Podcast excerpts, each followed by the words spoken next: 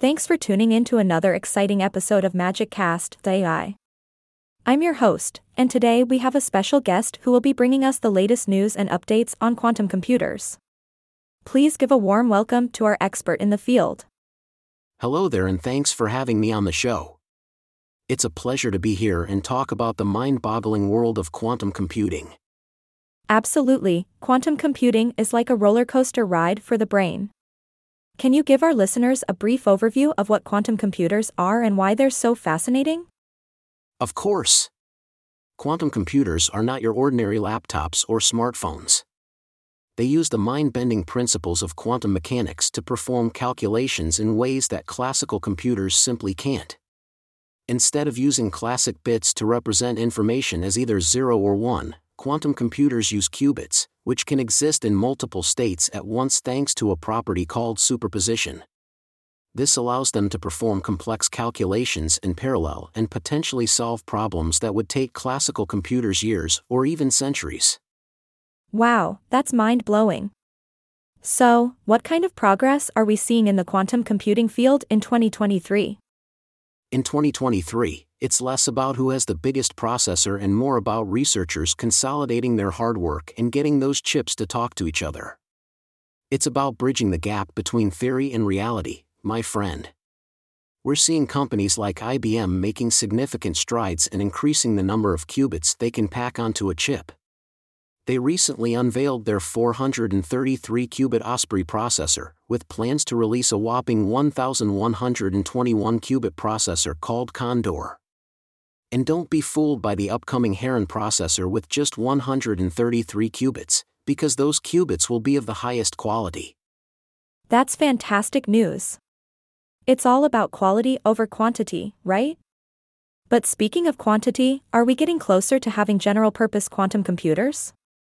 Oh, absolutely. Thanks to recent breakthroughs, aggressive road mapping, and generous funding, we may see general purpose quantum computers sooner than expected. IBM's Heron project is just the beginning. The vision is to link modular quantum chips together, creating distributed, large scale quantum computers with millions of connected qubits. That's the kind of power we need to run useful, error corrected quantum algorithms. Incredible.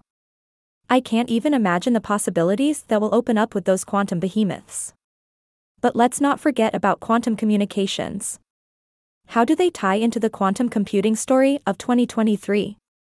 Ah, you're absolutely right. Quantum communications will play a crucial role in the quantum computing landscape this year. We need to transport those coherent qubits over long distances to connect the processors effectively. Recent demonstrations have shown that it's possible to transfer coherent quantum information over hundreds of kilometers using fiber optic or microwave connections. This paves the way for a truly interconnected quantum world. That's mind boggling. We're not just talking about mind bending calculations, but also mind bending communications. Now, what about startups in the quantum computing space? Are they making any waves? Oh, you bet quantum computing startups are all the rage, but as with any emerging field, it's uncertain if they'll be able to produce anything tangible in the near future. Some companies are focusing on error correction, assembling qubits into ensembles that outperform their physical counterparts. We've got Google Quantum AI, Quantinuum, and even Maryland based IonQ making strides in this direction. It's all about building solid foundations. Absolutely, strong foundations are key. Now, let's talk a bit about the application side of things. Are we seeing any quantum computing applications that could potentially change the game in 2023? Hold on to your hats because we do have some exciting developments on that front. Companies like Horizon Quantum Computing are building programming tools that allow for flexible computation routines. Algorithmiq's drug discovery platform, Aurora, is combining quantum computation with classical algorithms to achieve a useful quantum advantage. We might just witness a quantum system outperforming classical computers on real world calculations this year. That's mind blowing. Real world quantum advantage? You're kidding me, right? That's absolutely incredible. Now, before we wrap up, any news on the policy and international fronts when it comes to quantum technologies? Ah, the policy and international climate surrounding quantum technologies.